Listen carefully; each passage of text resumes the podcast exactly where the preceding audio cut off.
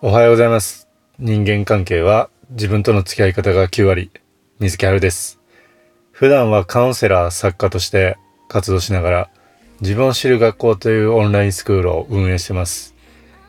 今回の配信の提供は鹿児島の予宿税理士池松光一郎さんです。池松さんありがとうございます。えー今回のテーマは、えー嫌いな人、気の合わない人と楽に付き合うコツです。えー僕はですね、まあ普段カウンセラーとして活動している中で、こういう相談を受けることがやっぱ多いんですね。仕事の人間関係について。原さん、職場に、えー気が合わない人がいるんです。まあ嫌いなんですよね。社会人としてでも仲良くしなきゃいけないのに、仲良くできない自分ってダメなんですかね？っていうふうに、こう相談を受けることがあるんですよ。でもまあ確かに職場で気の合わない人や嫌いな人と一緒にいるのってですね、まあ例えば、まあ感情的になってしまって、えー生産性が落ちたりとか、イライラして、まあ時間がうまく使えないとかね。うん、あとまあ仲良くできない自分に自信が持てない。こういういろんな問題が起こると思うんですよ。だからね、やっぱり嫌だと思うんですよ。ね。そういう、まあ問題抱えてる方がこのタイトルを見て、えーあなたが聞いてくれてるかもしれないんですけど、まあ、自分がとか相手が人事異動とか、まあ移動がない限りは変わらないわけですね。辞めたりとか。でもこういう状況をどうにか乗り越えたいなと思ってると思うんですよ。この気の合わない人と楽に付き合うための解決策としては、仲良くしなくて大丈夫ってことなんですよ。解決策になってるのって思うかもしれないんですけど、まあ、正確に言うとですね、社会人として仲良くできない自分ってダメなんですかねっていうふうに自己否定をする必要はないってことなんです。だってね、あの、それってわざと、あの、あいつを嫌ってやろうって思ってないじゃないですか。無意識で、ついなぜかなんとなく、あの人苦手だなっていうふうに、そのネガティブな気持ちがね、湧いてくると思うんですよ。無意識でね。何回も言いますよ。な、あの、何回も、大事なことなので何回も言うんですけど、無意識ですよね。ぐわっとその感情が湧いてくると。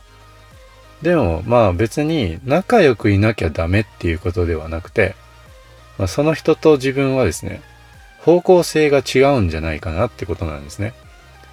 例えば、あの、あなたが、仕事をしていく中で何かもっと世の中を良くしたいとか、もっとお客さんの役に立ちたいなと思ってる人だとするじゃないですか。ね、そういう思いで、あの、働いてると思うんですよ。でも相手がですね、え、給料分働いてたらいいやとか、早く休みにならないかな、そういうことばっかり言ってる人だとすると、やる気のあるあなたからすると、なんだあいつってなると思うんですよ。うん。つまりまあ、一緒の方向を向いてないと。一緒に頑張れないんですよね。でもまあ会社からするとですよ。まあもちろん、やる気のあるあなたの方がありがたいと思ってると思うんですよ。会社はね。でも、働くことの価値観ってやっぱ人それぞれなので、あまあこの人と自分とは違うんだなっていうふうに認めていく習慣。これも大事だと思うんですね。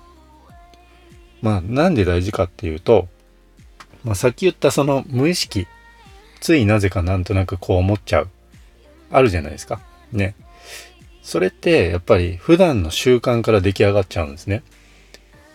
だから、まあ相手をとか、まあ自分のことを、まあ等身大の自分、等身大の相手ですね。まあそういうふうに認めていくと、器が大きくなるんです。つまりまあ人間として、まああの人ってすごい、えー器が大きくて包容力のある人で、安心感のある人で、頼れる人だな、みたいなね。そういう、まあ、あなたになるわけですね。さらに。まあ、そういう成長のチャンスを相手は今くれてると思えば、まあ、ありがたいんじゃないかなっていうふうに思えるかもしれないですね。まあ、物はまあ捉えようとか言うじゃないですか。もちろんこの話を聞いてどう思うかはあなたの自由なんですけど、そういうふうに捉えられるチャンスでもあるってことなんですね。なので今回言いたいことは、えー、まあ、ああいう人間っていたらダメだなっていうふうに思いすぎるとですね、まあ、自分自身がその相手のような、まあ、やる気どうしても出ない日ってあるじゃないですか。ね。熱があったりとか、まあ何か別のプライベートで辛いことがあって仕事に何か力入らないなと。頑張れない。今日はなんか調子悪いみたいな時に、あ、自分もなんか今頑張れてないなっていう風に、ブーメラン来ちゃうんですね。だから自分のその存在もそういう時に認めにくくなっちゃう。それはやっぱり不本意だと思うんですよ。ね、不本意じゃないですか、それはね。だからですね、まあ相手と自分は方向性が違うんだなっていうふうに認めていく習慣を、まあ身につけていくというか、まあ今の段階だと仲良くできない自分ってダメなのかなっていうふうな、そっちを選んでるわけなんですね。でその選択肢はあるんですけど、えー、っとです、ね、その選択肢を選ばずに、まあ相手と自分は同じ人間だけども方向性が違うしなっていうふうに捉える習慣を身につけたらこれが癖になると器が大きくなるんですね。うん。まあそういうふうになっていきたい場合はそっちの選択肢を、えー、取っていただけたらどうかなと思います。今回も聞いていただきありがとうございました。え、それでは最後に無料メルマガのお知らせです。今回のような、え仕事の人間関係ですね。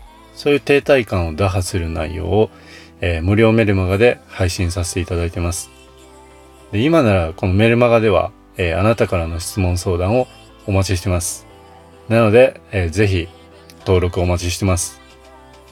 それでは今日も最高の一日にしていきましょう。水木春でした。